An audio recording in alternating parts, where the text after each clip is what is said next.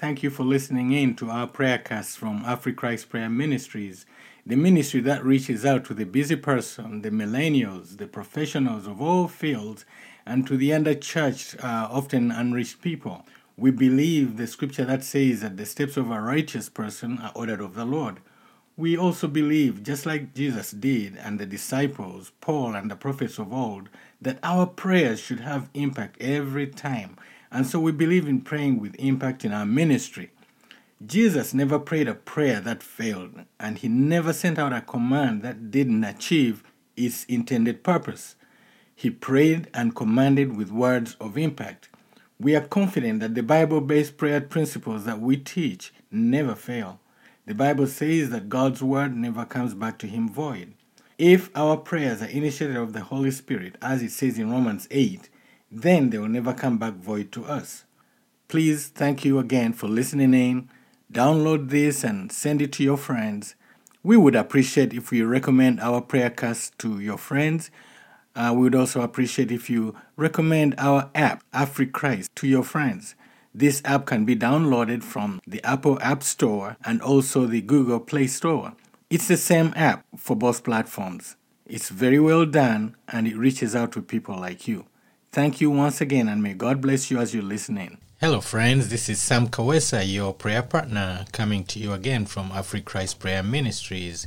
And today I just would like to remind you once again, before we get started, that you can always get our podcast directly from the internet, www.africhristpodcast.com. You can also get supplemental notes from our blog, www.prayingwithimpact.com. We are also available on other platforms for those who may want to listen to us in their car or even in their home, on their phones, on your computer, or anywhere 24/7. You can find us on Spotify, Apple Podcasts, Podbean, or even our YouTube channel. And you can even ask Amazon's Alexa for our podcast, and she will provide them to you. And you can listen any time of the day so that you can learn the principles for praying with impact, even as you go on your daily work. We are very honored by you allowing us to come into your home or into your prayer life. And we're here to help other people to get closer to the Lord through this ministry, even get closer to their home churches. And those who don't have a church, we welcome you to listen to us all the time. Like I said before, we don't ask for anything from you except your ear and understanding of the scriptures so that you can also make disciples of men, even as our Lord Jesus Christ said. Now, we have a topic today that is very interesting in the sense that we're going to relate it to what's going on today. The whole world is at a standstill with the coronavirus. And one of the concepts that they used in there, as I was looking at Governor of New York, Mr. Cuomo, who has really done an exceptional job in explaining to the communities around the world using his city about how this is taking place. As you know, when this started in China, we did not get too much information from the Chinese, but you can't blame them because it was new to them also. Well, one thing is that some countries like Singapore and I believe the Czech Republic, we've learned a lot from them, from the things that they have done ever since.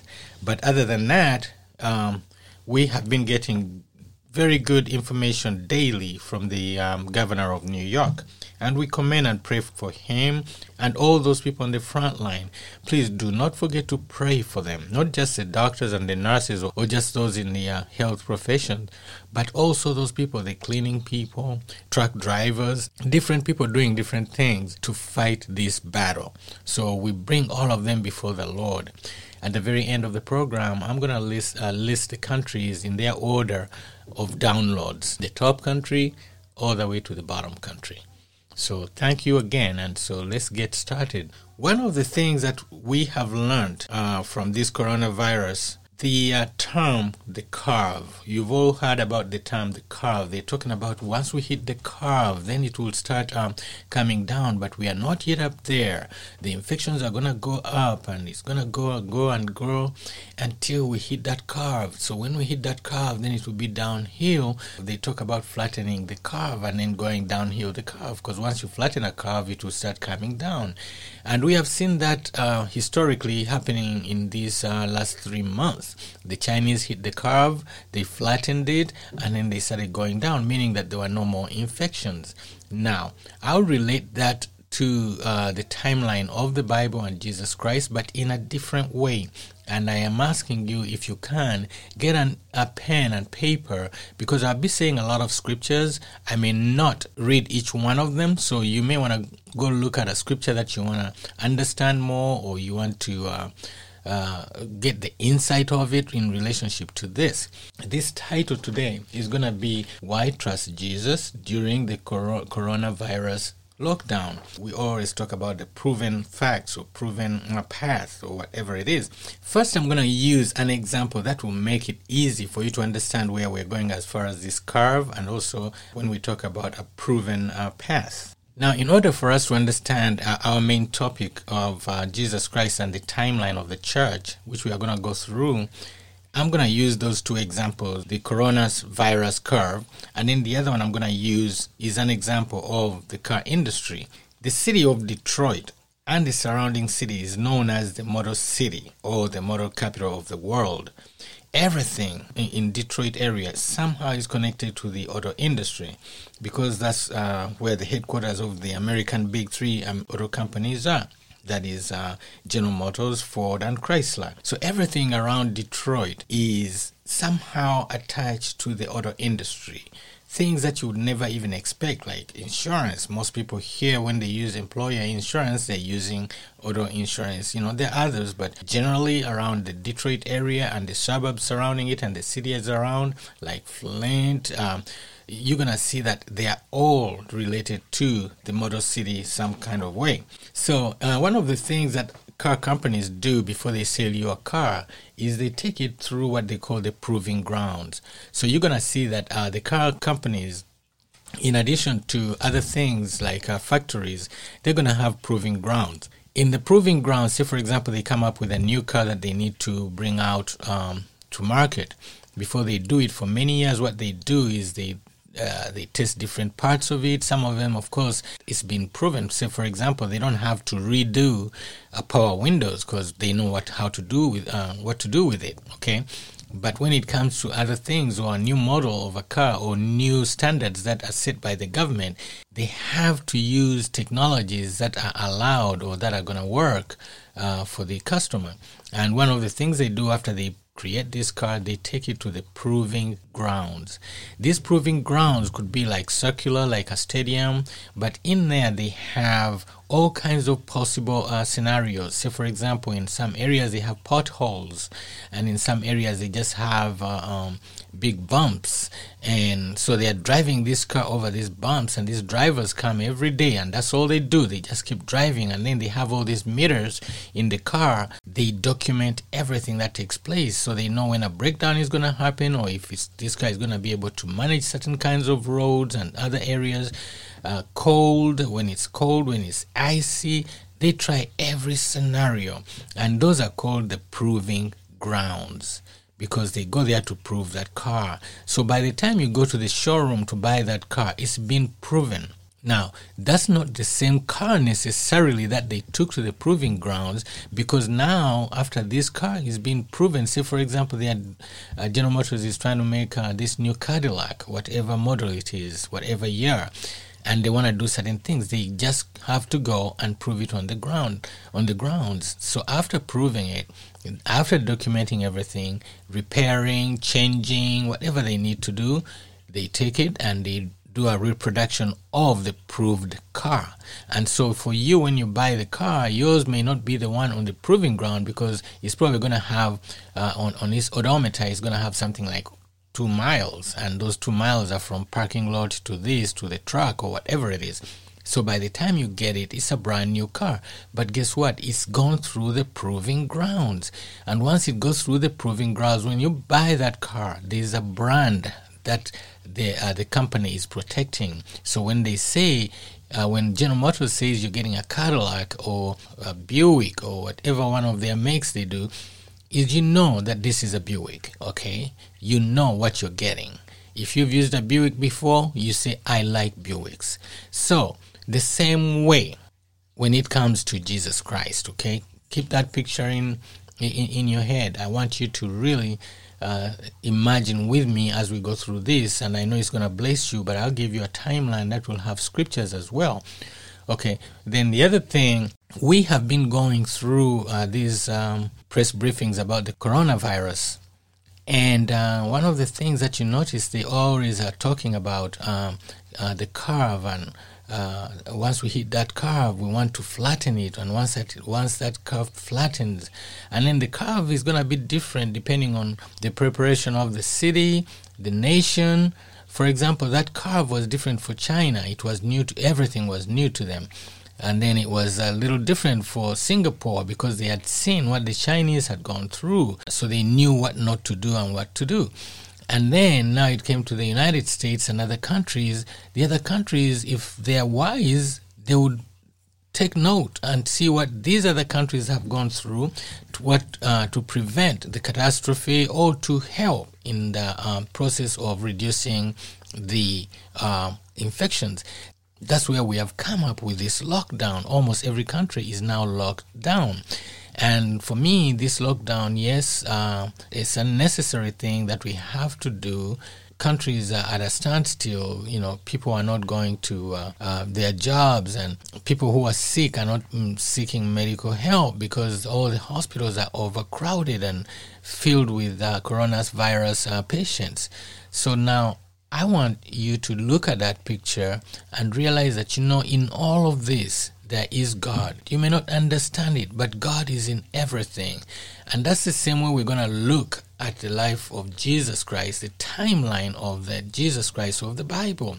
Now, a lot of people don't understand that timeline. That's why many times people can't connect the Old and the New Testament. They don't realize that the Old and the New Testament is about the same person and the person of Jesus Christ. So I'm going to try my best to connect in this short time some of those things, but I want you to look at that picture. Now, the way we hit our curve on this podcast as far as the timeline of Jesus Christ, it's going to be at the crucifixion. That's when Jesus was crucified. So this whole week before Easter, we're going to, like, say today is Palm Sunday, and it's going to be one of those weeks, you know, culminating into the crucifixion of Jesus Christ, and then the death, and then the resurrection of Jesus Christ. And so if you take that curve or that hill, we are now climbing. We are almost at the apex of it. We are almost at the top of that curve, where the top of the curve, you can imagine a picture of the cross of Jesus Christ and the other two thieves. So you have three crosses on that top of that hill, and Jesus Christ is right there in the center. So you look at that as that curve. And after the crucifixion, things change. We now enter into another aspect of the New Testament. Okay? So all this time, the timeline before the top of the hill, before the crucifying of Jesus Christ, that timeline is a prophetic timeline. That is when the prophecies about Jesus Christ occurred. So different prophets, different times, and we will be climbing that hill. And I'm going to help you the best way I can to help you to climb that hill of prophecy. And then when Jesus Christ is born, we are starting to flatten the curve. And then we come to the center of that curve. That's when Jesus is crucified. Now we start really moving the other side of the curve or the other side of the mountain. So just think of that picture, okay? And you will understand every time I say something, if I say something prophetic, and in the beginning I'm going to be doing just that, showing you the different scriptures of prophecy and the stories as best as I can, so that you can understand where we are going in this podcast, okay? I'll not leave you hanging. It will be a little different. Like I said, it takes a lot of listening, but if you want to understand why we depend on Jesus Christ, why prayer works, why when we pray, Jesus has gone through the proving ground just like those cars, okay? Just like I said, those cars go through the proving ground. Jesus, unlike others, have gone through the proving ground. I'll read the prophecies and then I'll give you their fulfillment in the New Testament so you can get that picture. Okay, so now, say for example, we are going to go through the Passover.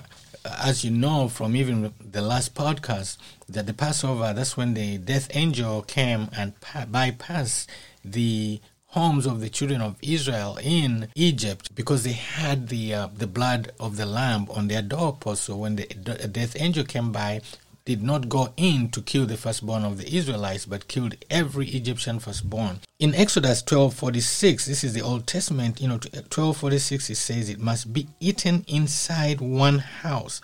Take none of the meat outside of the house. Do not break any of the bones.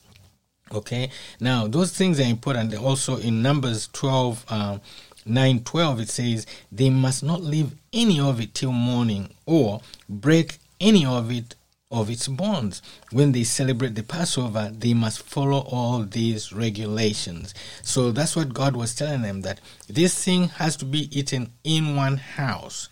When we take on Jesus Christ, Jesus Christ is a personal relationship between you and Him. Each house, you consider yourself as a house. When you take Him as a personal Savior. I'm starting at the top of the hill, okay, so that you can see where we are going. This is when the Passover was, which is the period we are in. And then, but in the New Testament, when you're on the other side of the hill, in John 19:31-36, it says, but when they came to Jesus and found that He was already dead, they did not break His legs. These things happened so that the scripture would be fulfilled. Not one of His bones will be broken. See, we are at that top of the curve, and these things are being proven. This is the proving ground of scripture. This is the proving ground of the top of the curve. The prophecy came in, and actually this prophecy happened like 1,200 years prior to that. Okay, and this prophecy says that you should not break His bones. He should stay whole, because when we take Jesus Christ in, we take Him whole. If they had broken His bones, we would be taking the incorruptible, breakable Jesus Christ, but no one can break Jesus Christ. Just like His blood is incorruptible, so His body is also. His body was not broken in pieces. So what we take on the New Testament side of Jesus Christ, He's whole. We take everything about Him. We don't just pick one thing and then leave the other. We take the whole Jesus Christ, okay? Now, one of the prophecies, this is on the other side of the hill, okay, before we come up to the top. In Deuteronomy 21:23, it says, be sure to bury him that same day, because anyone who is hung on a tree is under God's curse. You must not desecrate the land the Lord your God is giving you as an inheritance. What does that mean? Okay, when he says that he who is hung on a tree is cursed, and you must take care of it and bury him right away. That is because during the Passover week, they did not want the Passover day to come and they still had a dead body, because in the Jewish beliefs at that time, they did not do anything to do with death as far as, the Passover time. Because remember when they were in Egypt, the Bible says that God told them that get your walking stick, get your clothes on and eat everything, because when you start to move, it will be quick. That prophecy is in Deuteronomy 21:23, okay? And that is that he will be hanged on a tree as a curse for us. The book of Galatians explains what that prophecy says. In Galatians 3:13, Christ redeemed us from the curse of the law by becoming a curse for us. For it is written, cursed is everyone who is hung on a tree. Here we see the prophecy in Deuteronomy 21:23, which says basically is that to be hung on a tree is a curse. And Jesus became cursed for us. And that's explained in Galatians 3:13. Christ redeemed us from the curse of the law. So we are no longer led by the law. Okay? In fact, one of the things that happened during his crucifixion, he became thirsty. Psalm 22:15 says, "My strength is dried up like a potsherd, and my tongue sticks to the roof of my mouth. You lay me in the dust of death."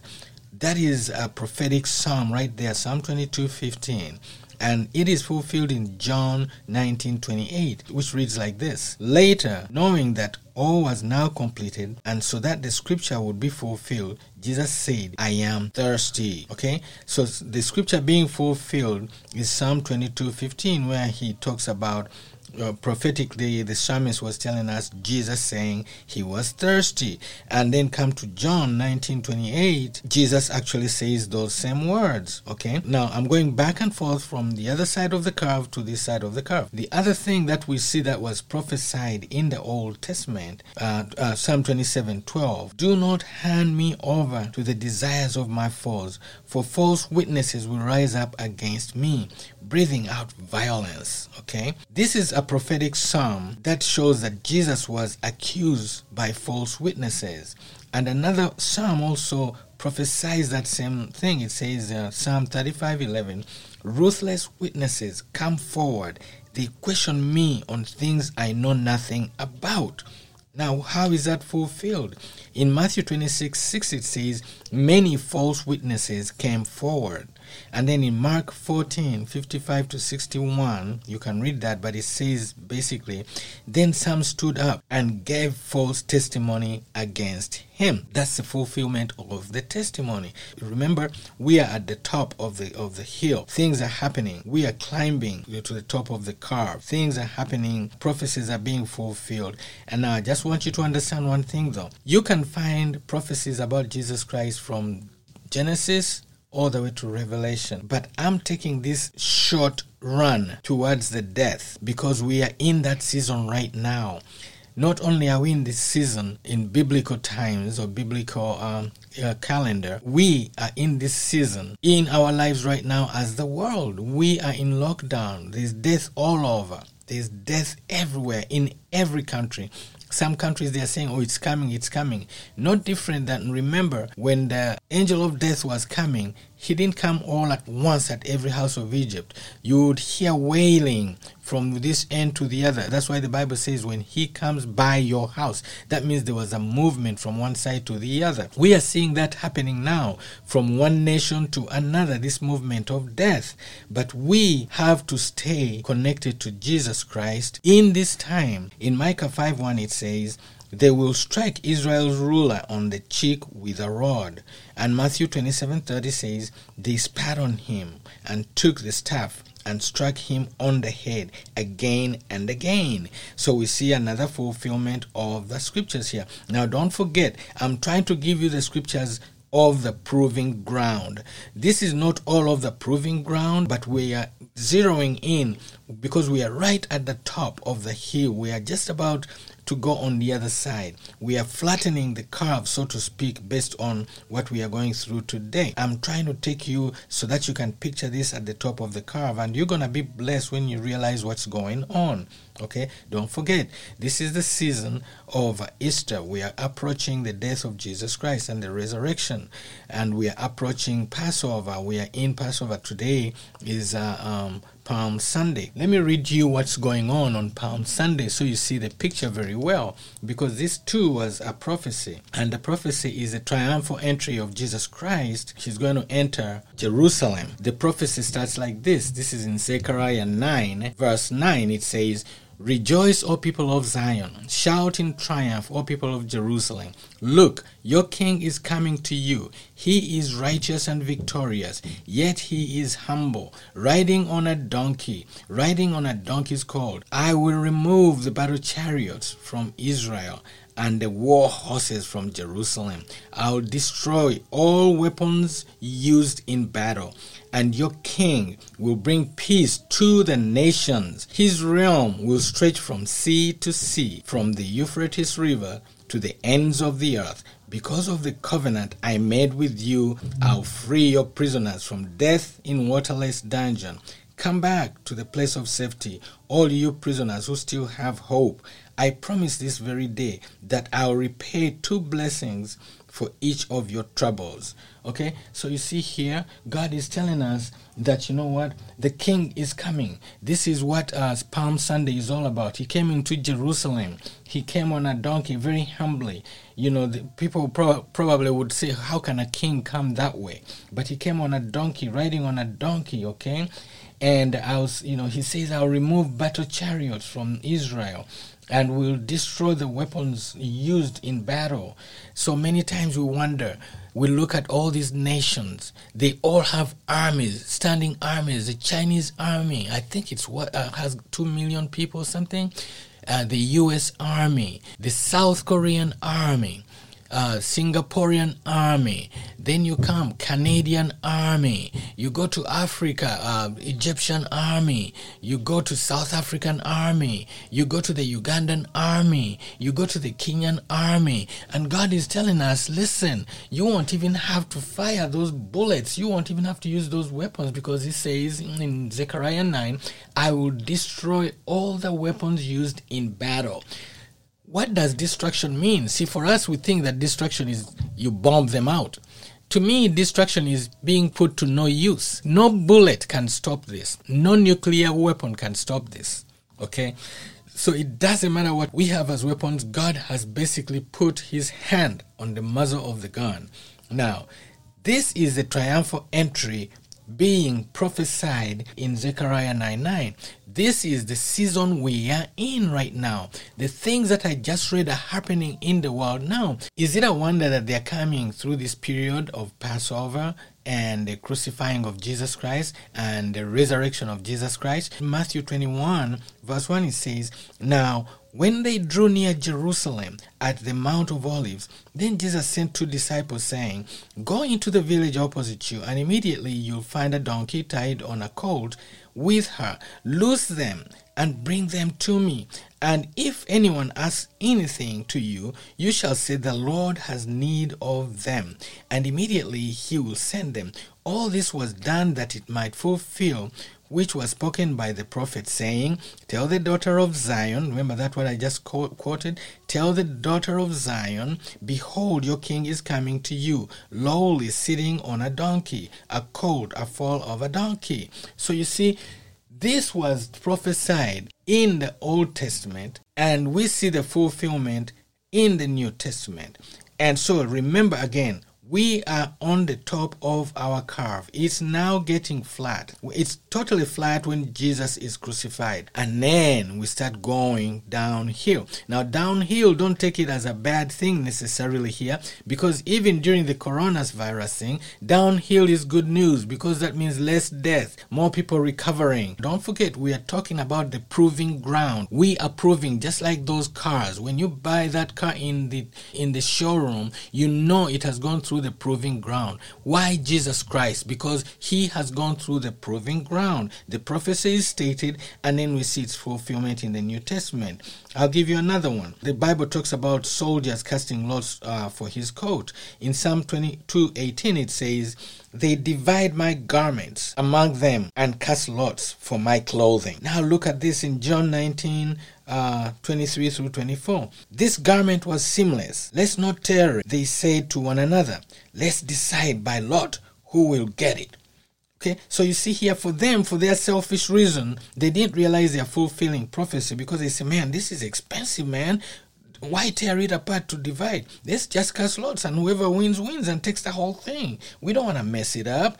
See, that's what it is with Jesus Christ. We cannot divide Jesus Christ. Jesus Christ comes as whole to us. That's why the church should unite and be as people or followers of Jesus Christ. None of these isms.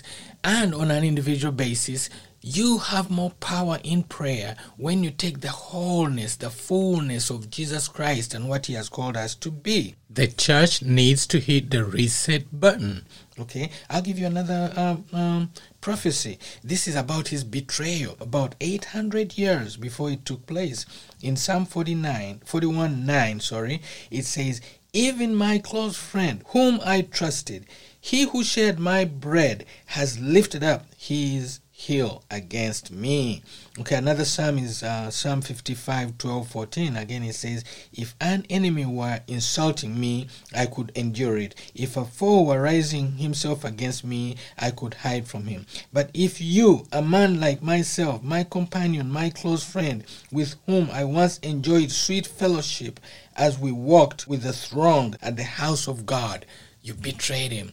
Okay, and so that is in the Old Testament, the prophecy, proving ground. Matthew 26, 14 through 16, it says, then one of the 12, the one called Judas Iscariot, went to the chief priests and asked, what are you willing to give me if I hand him over? And then also in Matthew 26, 23, Jesus himself says, the one who has dipped his hand into the bowl with me will betray me.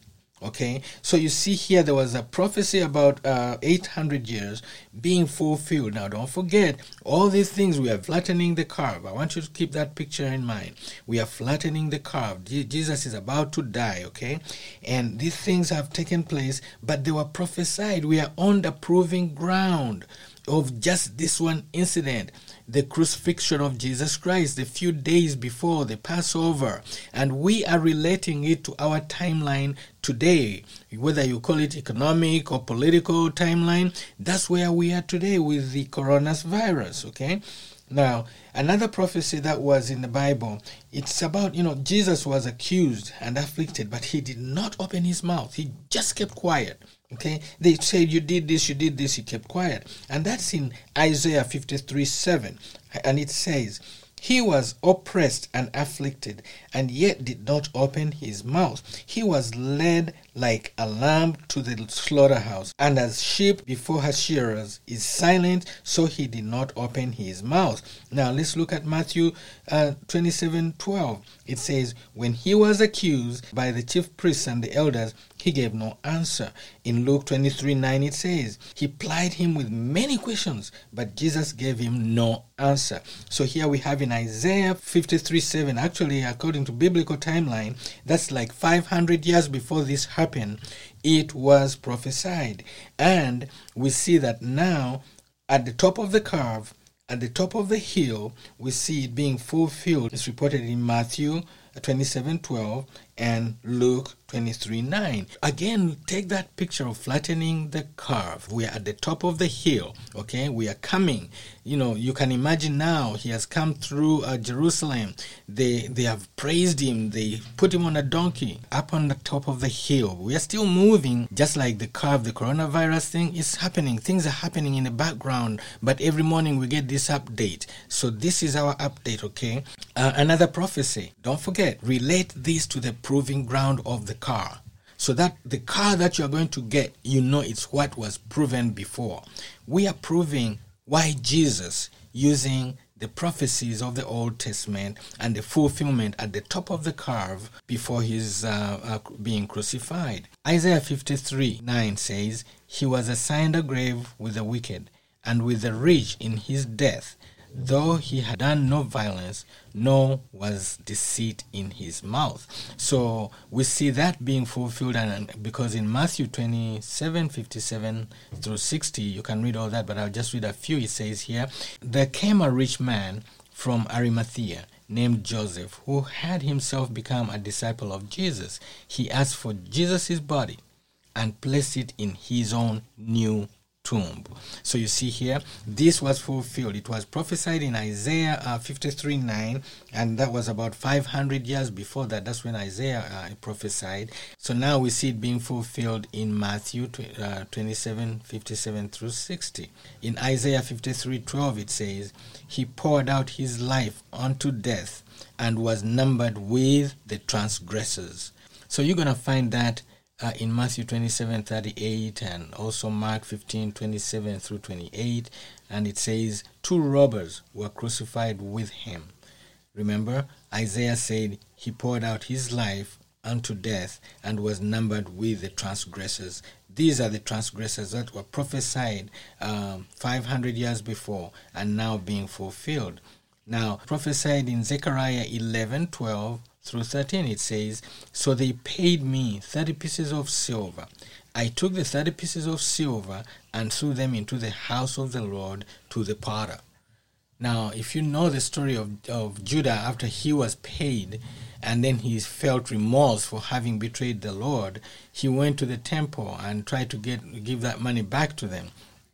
They refused it, so he threw it at them. This was in Zechariah 11:12 as a prophecy.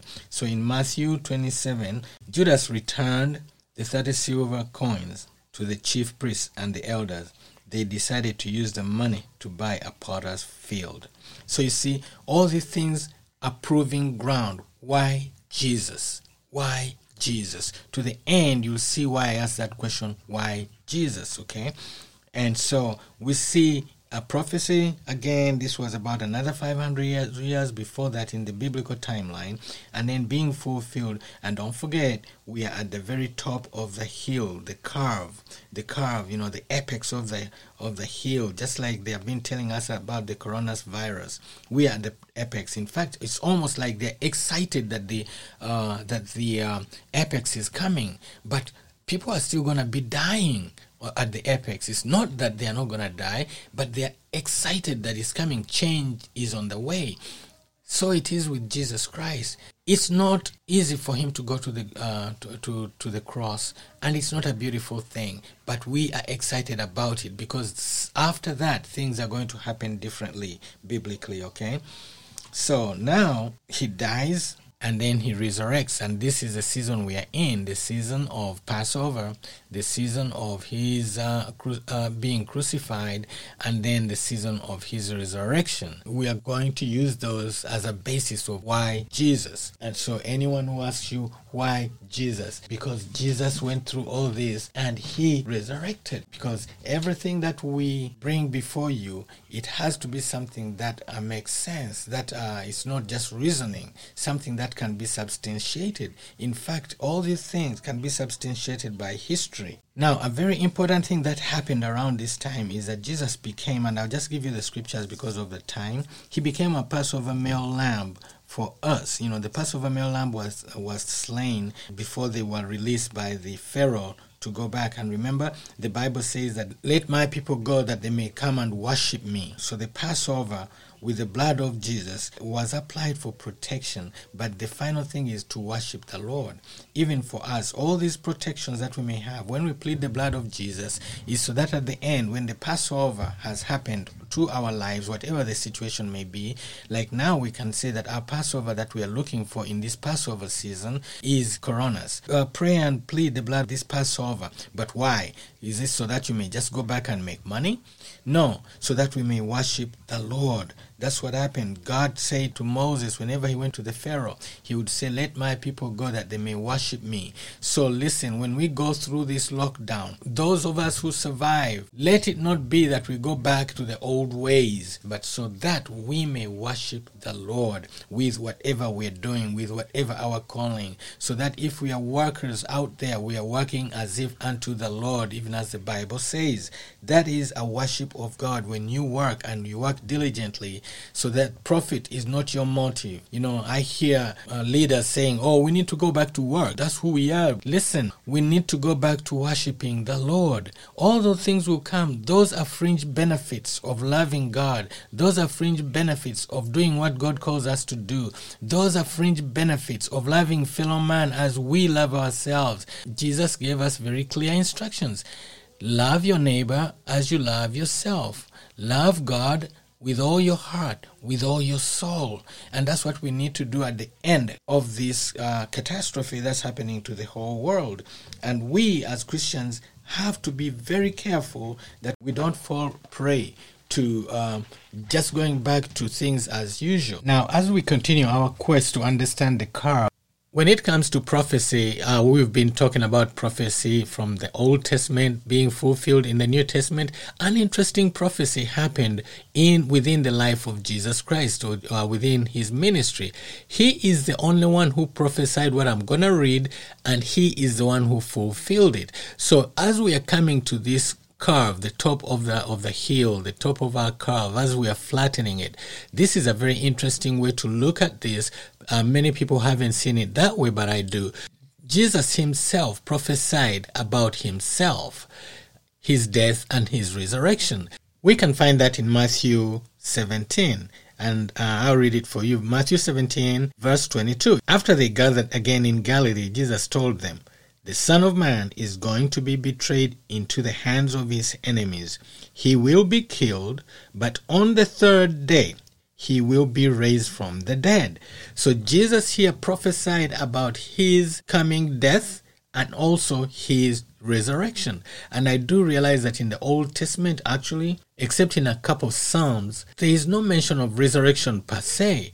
And I really believe because this was so important, Jesus himself had to make the prophecy. He made the prophecy, and within a short time, it was fulfilled. So here again, we see what we've been talking about, the proving grounds. This particular prophecy, he is the one who said it, and it was fulfilled. And when he dies, then that turns everything around. And so now we are starting to approach to flatten the curve that's on the top of the hill. Two thieves, one on each side of Jesus Christ. The first person to get the benefit of salvation or forgiveness was one of those thieves who was crucified with Jesus Christ.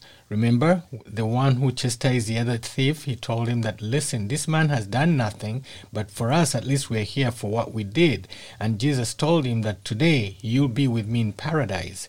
And so he was the first beneficiary of forgiveness. Because if you look at it, Jesus Christ, when he says you'll be with me in paradise, that means he has erased everything this man had done. And how could he do that? The man didn't even say, "Forgive me, Lord." He just did what? Recognize who he was. We have to recognize who Jesus is, the divinity of Jesus Christ. When we do that, then on that curve, we start going downhill. Now, downhill, I'm not talking in the sense of losing what you have, but actually it's a gain, because what's happening is everything else is coming behind you. Now, I want to read you John 15:26.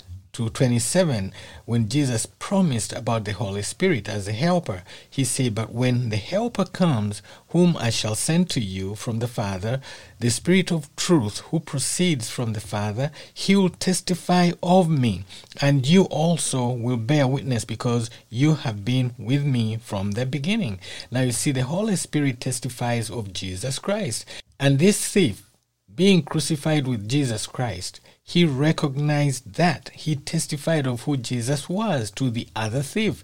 And for that, he was the first beneficiary of Jesus' forgiveness and actually going to heaven as we see it, or going to paradise with Jesus. Now, so we are at the top of this curve. We are now seeing everything flattened out. I want you to picture again, we had the prophecies of the Old Testament being fulfilled.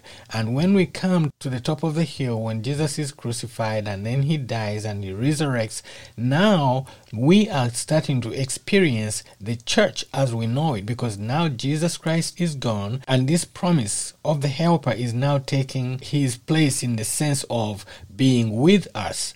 And that is the empowerment that we get at the cross. When Jesus died, resurrected, that's when things started to change. That's when the baton was passed on to us to start testifying, to start carrying the church. An interesting thing that on a personal level about resurrection. When I was a child, I had an uncle who was a Muslim. And this man, he taught me a few hymns, surprisingly Christian hymns. And one of them that he taught me was about Jesus rising from the dead. Can you imagine? He was Muslim, and but he taught me this hymn, and many of you may be familiar with the hymn. It goes, "He rose, he rose, he rose, he rose, he rose from the dead. He rose, he rose, he rose, he rose, he rose from the dead. He rose, he rose, he rose, he rose, he rose from the dead. And the Lord shall bear his children home." I was taught that by a Muslim. Jesus' resurrection is real. He prophesied it. It came to pass. So once again, we see we need this reset. This is the church history. Now remember, what we are trying to show is why Jesus. Even during this COVID-19 lockdown, why Jesus? Now, we are in lockdown. The whole earth, the whole planet is on lockdown, okay? And so now at this time, my admonishment to everyone who is listening to this and every Christian is during this lockdown, re-examine yourself. Think about your spirituality. Think about where you'll be if you were to go. If today you had the virus, and if in 2 weeks, and this thing kills fast, you won't even have time to do so many things you thought you could do. If you are told you got the virus, the possibility of you dying is right there now in front of you. What do you depend on? Depend on Jesus. Why Jesus? Now, what if you survive the virus? Same thing. I want you to remember that the question we are trying to answer is why Jesus. Jesus is different than any other we could depend on, than any other prophet of the Bible, than any other religious leader. That's why we Christians can stand firm and say, He is our Lord and Savior. So now we are on the top of the curve. It's now flattening out and it's going to start going downhill. And when we take that walk, compare it with what we did in the first half of this podcast and see now all these prophecies are being fulfilled. But we are now the carriers of those prophecies because He said He will send us the Holy Spirit, He will be with us, and He will help us. So now the church is starting to do its work. The church, I'm not talking about church building or even denominations. I'm talking about those believers of Jesus Christ. And that means that we have to bring Jesus back into us, ourselves, the temple of the Holy Spirit. We have to make the temple of the Holy Spirit what it is again. It's not that we cannot meet in church buildings, and we should. But just remember that even before church buildings became what we know them as today, the church used to meet. The church is a temple of the Holy Spirit, who is us. In Matthew 21:13, Jesus said that my house shall be called the house of prayer.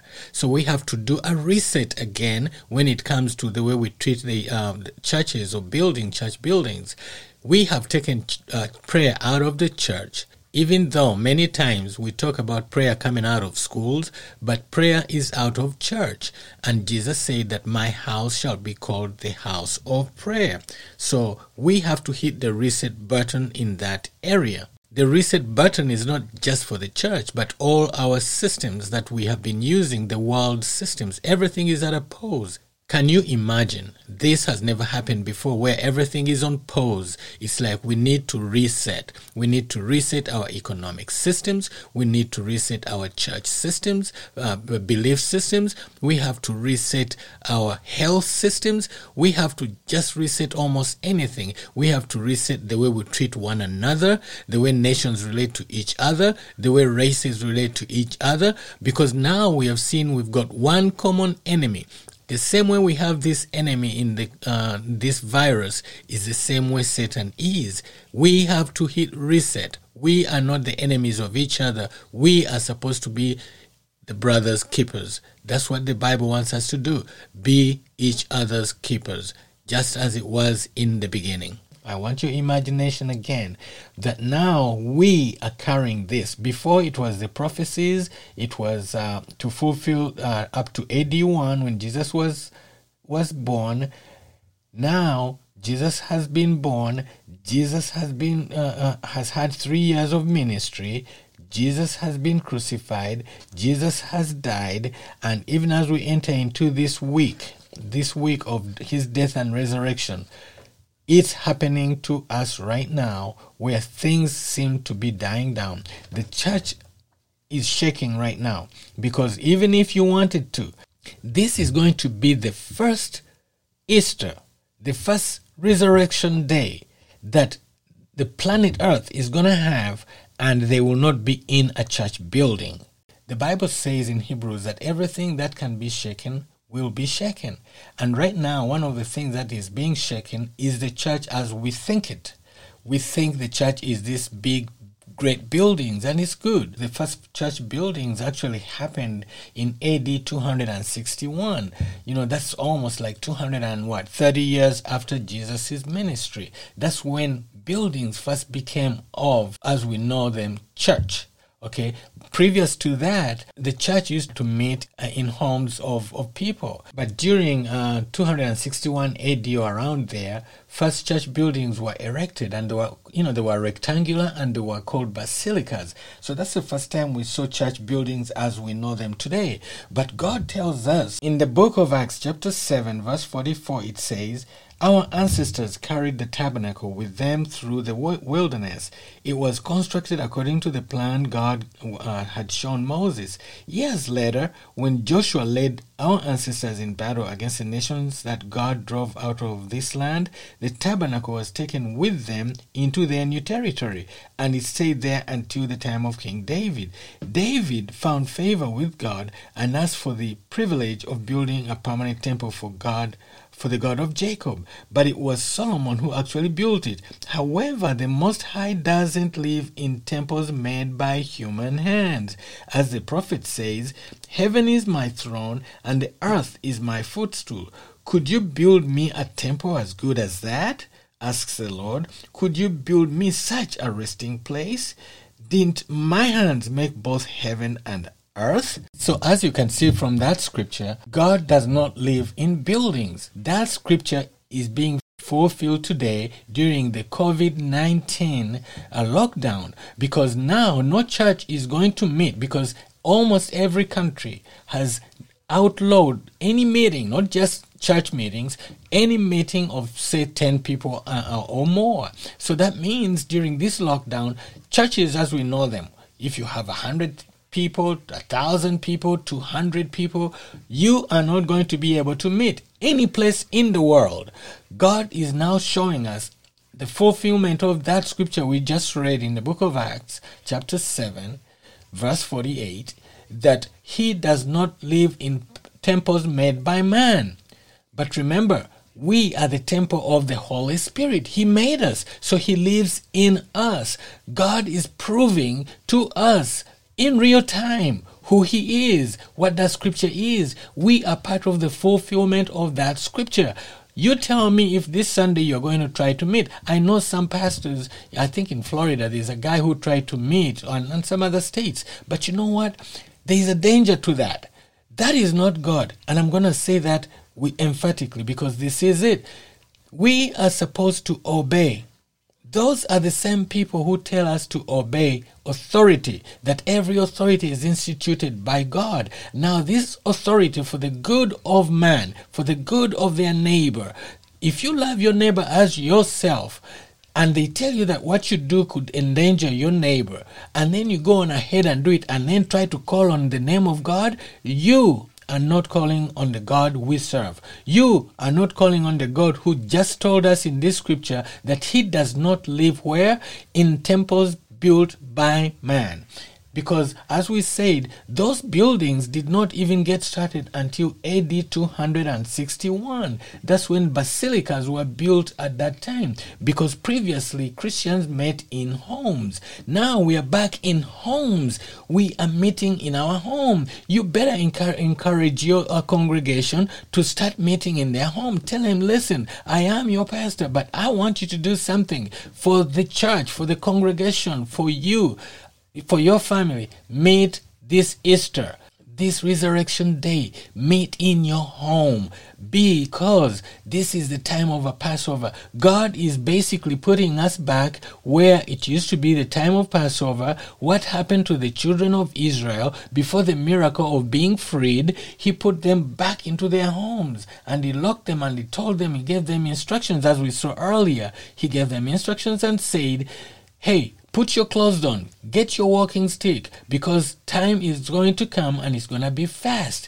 So right now, that's what's happening to us. Because of this virus, we are all locked down, and we are into our homes, and we are going to realize that God does not live in the temples or in the buildings of man. Thank God for those things, but they were not always there, and we cannot depend on those. We have to depend on the Holy Spirit. Remember, we just read the scripture that he promised that he will send us the helper.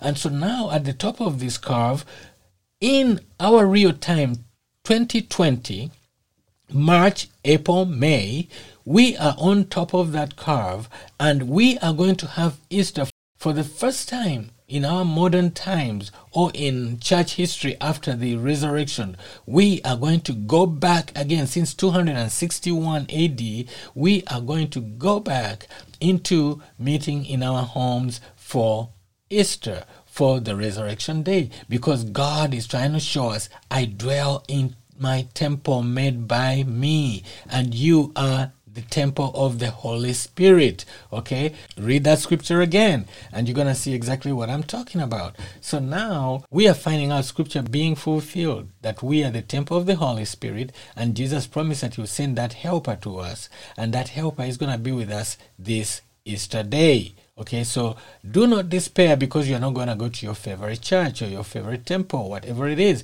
because God is saying, I want to show you that I dwell inside of you. Once you get that, then you can answer to these people who ask you, why Jesus? Because he's showing it to us in real time. This is the proving ground, like I gave you the story of the proving ground in the cars. Jesus Christ has the proving ground. There is a lot more, and I wish I could address all of it. I've given you just a little inkling. It's like going to the car factory of the car that you really want, and you want to know why. Like, you know, we have these auto shows, Chicago auto shows, Detroit auto shows, Paris auto show. Every year, these automakers come and bring their wares, and they tell you about this car. This is what we went through. There may be videos behind it showing you the proving ground, trying to basically tell you, ask you, or convince you to buy their car. That's what religions are right now. Each one of them is trying to get you to believe in them. Okay, now Christianity, compared to all these other religions, it has a proven track record. It has gone to the proving ground. Right now, what we are seeing going on, no other religion has any prophecy or any word similar to what we are going through with the coronavirus. None. You can try, but you won't find any. But in the Bible, you're going to find many instances of the pictures of what is taking place today. Like I have, in my last podcast, I talked about the lockdown, and I talked about the Passover, and I talked about the blood of the Lamb. And today, I've taken you through a timeline to show you the proving grounds of this car called Christianity, how it went through the proving ground. Now you are at this showroom, and you want to get this car because it has a proven record. Because the proving ground is there to be seen and to be checked and to be examined. You can examine it. And that comes to everything else, including healing, including whatever it is that you want. And I do know a lot of people are now saying, okay, if Christianity, these preachers talking about healing, yes, there are those quacks out there. I must admit, there are those quacks. But that does not take away the power of Jesus Christ healing. People have played around with healing, with blessings of finances, this and the other. And they are quacks. Many of them are quacks. But that does not take away from the fact that Jesus Christ actually heals. It doesn't take away from the fact that if you plead the blood of Jesus as it was in the Passover, because for you you're basing it on the Word of God, the Bible says that God's Word is proven. In the book of Psalms, it says that. And so the thing is this, the integrity of God's word is proven on the proving ground. I've just given you a little bit on the curve, on the top of the curve, and then taken you a little bit through the church history to bring you up to today. I didn't even go all the way because there's no time in this podcast. But I wish you would get that in your spirit, that yes, during this lockdown, these things have happened before. Go listen to our last podcast. You'll see these things have happened before. The blood of Jesus, plead it over your home. Let them laugh at you. It doesn't matter. You do it. And those who use it correctly, they are going to have a Passover. This Passover season, go to the Lord and say, Lord, this is the Passover season. Pass over my home. Pass over my children. Let the angel of death not come near my home, even as it says in Psalm 91, that 10,000 may fall all around you, 1,000 beside you, but it shall not come near your home. Plead that. Plead that. Does it mean the other people have been judged one way or the other? No. I'm saying those who believe, they that believe, they are going to find this working on their behalf. And then it will be a great testimony on the other side of the curve. Some are going to say, you know what? The Lord healed me, but through medicine. The Lord healed me through my immune system. The Lord healed me through the protecting hand. The Lord healed me by pleading the blood of Jesus. All of them are instituted by our God, because He is the one, the maker of them all. The maker of the doctors, the scientists, the chemists, the pharmacists, the nurses, the cleaners, whatever it is, He is the one. So during this time of lockdown, why Jesus? Let that be your question. Why Jesus? This is why. Jesus. Okay, so now let us pray so that we can finish up our podcast. And then at the end of the prayer, I'm going to go through our list of countries. Oh, and you'll be surprised who is on top right now. It will amaze you. This is how good God is and how we are reaching people all over in regards to prayer. Father, in the name of Jesus, we come before you. Thank you, Father, for all those who believe in your word. Father, today you have shown us through the timeline, just a little bit of the timeline, the proving ground of why Jesus during this lockdown. Father, I pray for my brothers and sisters out there who have been listening, who have followed through so that they may understand this. What I couldn't explain well, I ask you through the power of the Holy Spirit that you may explain to each and every one of them. Show them the scriptures that they need to supplement this teaching, Lord.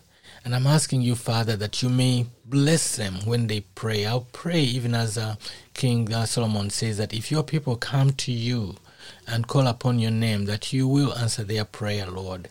I ask you, Father, that you may answer each one their individual prayer. But first and foremost, Father, I come before you with them. Join with the thousands who are joining us now in our podcast, Lord. We pray and come against this coronavirus, Lord. In the name of Jesus, Lord, that it may come to an end. A lot of nations, a lot of people are suffering and are dying. But Lord, we are asking you that your hand of deliverance may come over the whole earth, Lord. Father, put us in the palm of your hand and protect us, Lord, from this attack.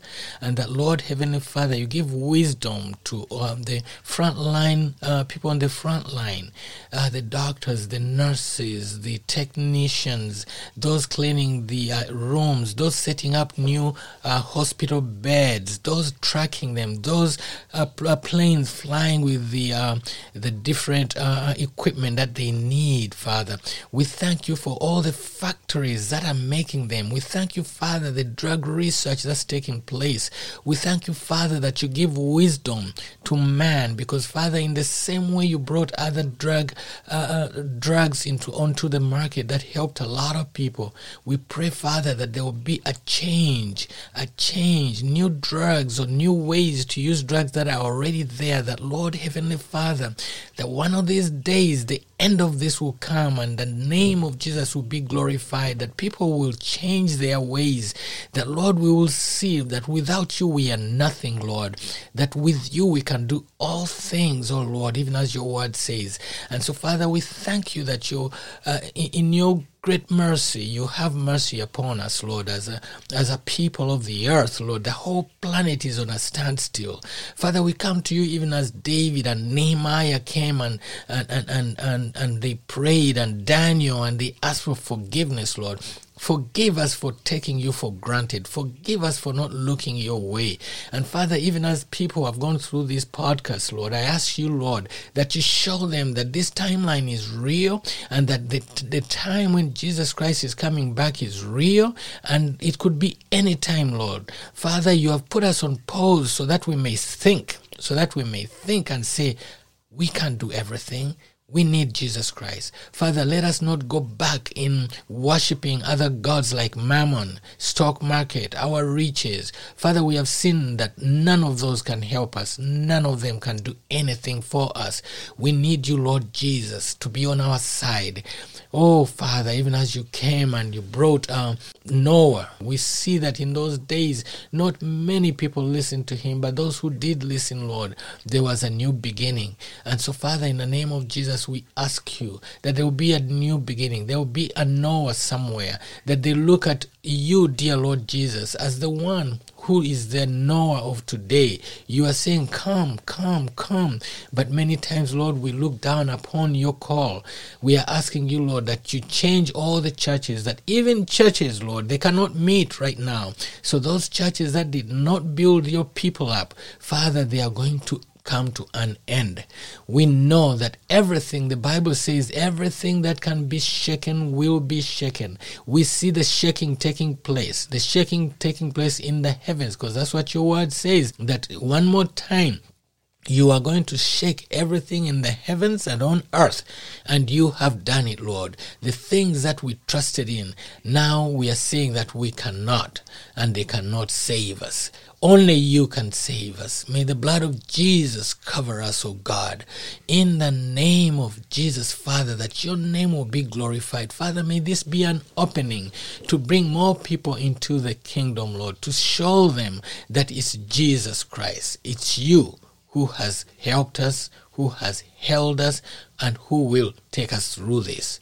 In the mighty name of our Lord Jesus Christ, amen and amen. And so, my friends, I'm going to read you the list, and I'm just going to read it in the order of the countries. And if there's more than one country with the same downloads, I'll just say number this belongs to them. So now, hey, we have a new top country download, and it's Papua New Guinea, and then the United States is number 2, India is number 3, Philippines is number 4, or Nigeria has fallen behind, now it's number 5, Singapore, Moldova, Grenada, Canada, those are number 6, so that's Nigeria, Singapore, Moldova, Grenada, and Canada, those are number 5. Then number 6, the United Arab Emirates. Then number 7 is Botswana. Number 8 is Ghana. Number 9 is Jamaica. Number 10 is Kenya. Number 11 is the People's Republic of Congo. Then Malaysia. And then Suriname. And then, my system just says, and others. 3.7% of others. But I thank you all for downloading. Please, let your country go on top next time. Keep referring people to our podcast. And when you go to one of those platforms, hit the subscribe button. And in the name of Jesus, be blessed. Amen.